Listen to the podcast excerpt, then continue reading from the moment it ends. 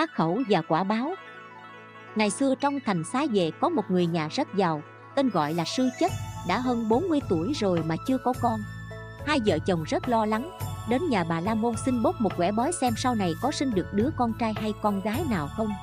Nhưng họ vô cùng thất vọng nghe thầy bói trả lời rằng suốt đời họ sẽ không có con. Sư chất nghe thế không chịu tin, lại đi tìm một ông thầy tướng số khác, cao tay ấn hơn, nhiều kinh nghiệm hơn xin bốc quẻ lạ thay. Vì thầy tướng này vốn được mọi người tôn kính và khen ngợi là bói linh như thần, lại cũng làm cho sư chất thất vọng. Sư chất đi về mà lòng phiền muộn, bỗng sực nhớ đến bậc đại thánh thích ca mâu ni, tự nghĩ, đức phật là thầy của trời và người, là bậc nhất thiết trí, không có gì là ngài không biết, không có gì là ngài không hiểu, tại sao ta lại không đến gặp ngài xin chỉ giáo? Nghĩ đến đây ông bèn nhắm hướng kỳ viên tinh xá mà đi. Cung kính đảnh lễ đức phật xong ông chắp tay bạch. Bạch đức thế tôn đại bi, xin ngài thương xót chúng sinh ngu si mà chỉ giáo, còn có chút ưu tư. Năm nay đã hơn 40 mà chưa có đứa con trai nối giỏi đó là do nhân duyên gì? Cuối xin đức phật khai thị. Đức phật trả lời, không lâu nữa ông sẽ có một đứa con trai, vừa có phúc lại vừa có đức. Chỉ có điều là khi nó vừa lớn nó sẽ sinh xuất gia. Nghe tin này, sư chất rất đổi vui mừng, thành tâm đảnh lễ chân phật, rồi thỉnh cầu cầu xin thế tôn và chư tăng cho phép chúng con được cúng dường vào trưa mai, để chúng con được cấp thêm thiện duyên và trồng chủng tử vào ruộng phúc của như lai. Đức phật nhận lời rồi, sư chất quan hỷ quay về chuẩn bị đàn trai. Hôm sau ông dẫn đầu gia nhân, chân thành cúng dường những món ăn thức uống ngon lành đẹp mắt nhất. Đức phật nhận cúng dường xong thuyết một thời pháp rồi dẫn đầu tăng chúng quay về tinh xá.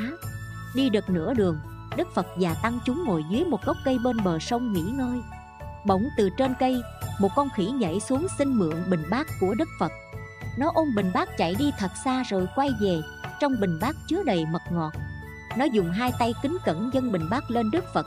Ngài nhận lấy và chia cho chư tăng dùng để con khỉ được nhiều phúc đức. Con khỉ thấy thế mừng rỡ, nhảy nhót. Không lâu sau nó đến ngày tận số, đầu thai làm người, sinh vào nhà của sư chất. Lúc nó sinh ra, trong nhà phàm có vật dụng gì có thể chứa đựng thức ăn? Thì vật dụng ấy bỗng đầy áp mật và đường. Vợ chồng sư chất thấy điều quái dị, bèn do nhân duyên này đặt tên con là mật thắng. Thời gian dùng dục trôi mau như tên bắn, hơn 10 năm trôi qua như trong nháy mắt, mật thắng nay đã lớn khôn.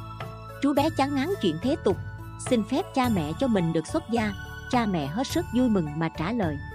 Lúc con chưa ra đời, đức phật đã biết sẽ có ngày hôm nay. Bây giờ con muốn xuất gia, cha mẹ rất hoan hỷ không bao giờ cha mẹ ngăn chặn con một cách vô lý.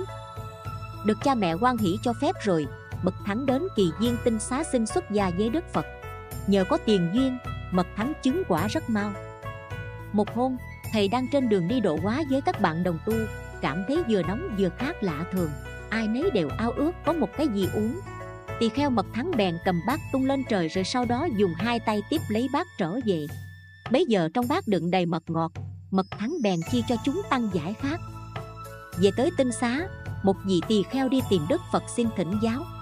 Trong quá khứ, tỳ kheo mật thắng đã tu được phúc đức gì mà bây giờ bất cứ lúc nào, ở đâu cũng có thể có đường và mật. Đức phật trả lời, các ông có nhớ có một lần lâu lắm rồi, có một con khỉ đem mật ngọt đến cúng dường như lai và chúng tăng không? Nhờ bố thí giới thiện tâm chết rồi nó được sinh ra làm người và nhờ nó chân thành cuốn mật ngọt cho phật nên kiếp này nó có thể được mật bất cứ lúc nào và ở đâu.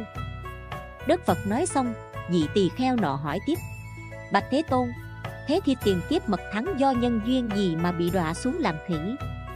Lúc ấy xung quanh đức phật có rất nhiều đệ tử dân tập ngài nhìn họ một lúc rồi đáp, thầy ấy bị đọa xuống làm khỉ là do một nhân duyên xảy ra cách đây 500 kiếp trước, thời ca diếp như lai còn tại thế lúc đó có một vị tỳ kheo trẻ tuổi.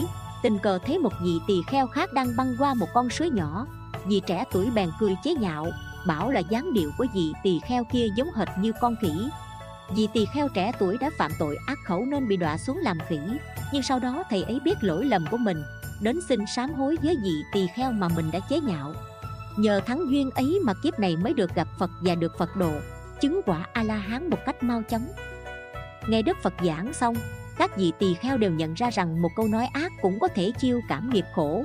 Vì thế không còn ai dám ác khẩu, ngay cả đến một câu nói đùa cũng không dám nói. Bởi vì nhân quả không nhường bất cứ một người nào. Câu chuyện đến đây là hết. Cảm ơn các bạn đã chú ý theo dõi. Nhớ follow kênh mình để được nghe những câu chuyện phật giáo ý nghĩa mỗi ngày nhé.